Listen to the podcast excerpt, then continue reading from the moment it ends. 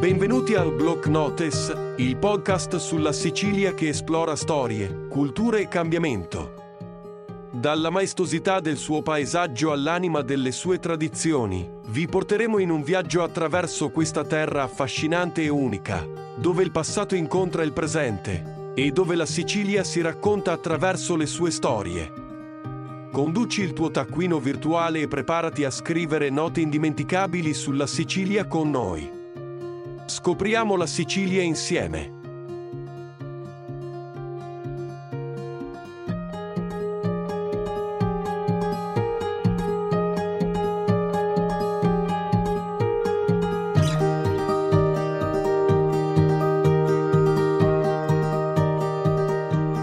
E oggi ci immergeremo in una storia che incarna la resilienza, la memoria e il cambiamento in questa terra di antiche tradizioni e moderni progressi.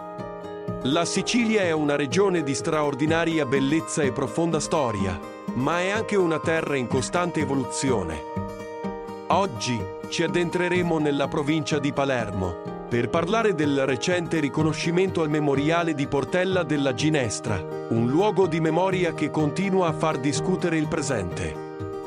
Ma prima di immergerci nella storia di oggi, voglio ringraziare tutti voi i nostri ascoltatori fedeli, per il vostro continuo supporto. Siete voi che rendete possibile questo podcast e ciò che facciamo qui è per condividere le storie affascinanti e significative della Sicilia con voi.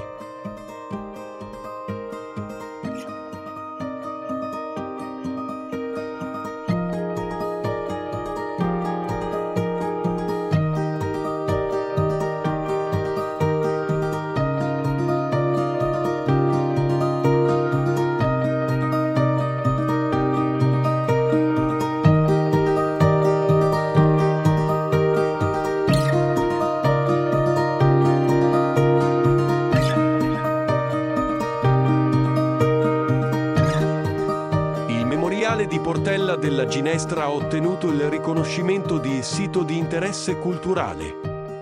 Si conclude così positivamente la pratica avviata qualche mese fa ai sensi del codice dei beni culturali e del paesaggio, sia per il suo riferimento con la storia, sia quale testimonianza unica dell'identità e della storia delle istituzioni collettive, il memoriale, che ricade nel territorio di Piana degli Albanesi, nel Palermitano, testimonia l'evento drammatico che ha segnato una pagina della storia nazionale. I sassi di Portella portano le tracce, ancora vive, di quel crimine consumato il primo maggio del 1947 dalle forze reazionarie e mafiose che armarono la mano del bandito Salvatore Giuliano per fermare il movimento contadino che, in quel periodo, lottava per la riforma agraria e la libertà politica e sociale delle masse più diseredate. Il sito, divenuto simbolo della prima strage in Sicilia nel secondo dopoguerra, era già stato inserito, a partire dal 2010, nel registro delle eredità immateriali di Sicilia dell'assessorato ai beni culturali. Ideato e realizzato tra il 1979 e il 1980 da Ettore De Concilis, con la collaborazione del pittore Rocco Falciano e dell'architetto Giorgio Stockel, L'opera si distingue per l'approccio emotivo al paesaggio e per una progettualità che mira, attraverso l'esaltazione della scarna fisicità del suolo, a rimarcare la solennità sacrale del posto dominato da una quiete in cui si propaga l'eco della violenza che travolse questi spazi. Per la Soprintendenza dei Beni Culturali e Ambientali di Palermo, che ha curato l'iter. Quest'opera è un esempio di come si possa rappresentare un evento senza scadere nella retorica celebrativa e lontani dal monumentalismo urbano.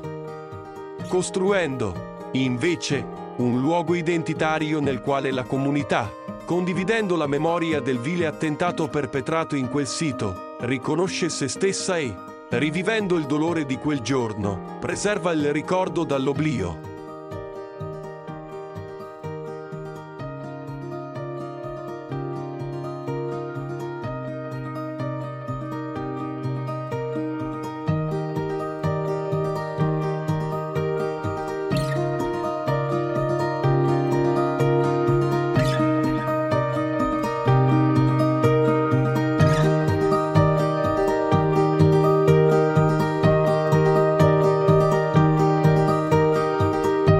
Grazie mille per averci accompagnato in questo viaggio attraverso la Sicilia oggi.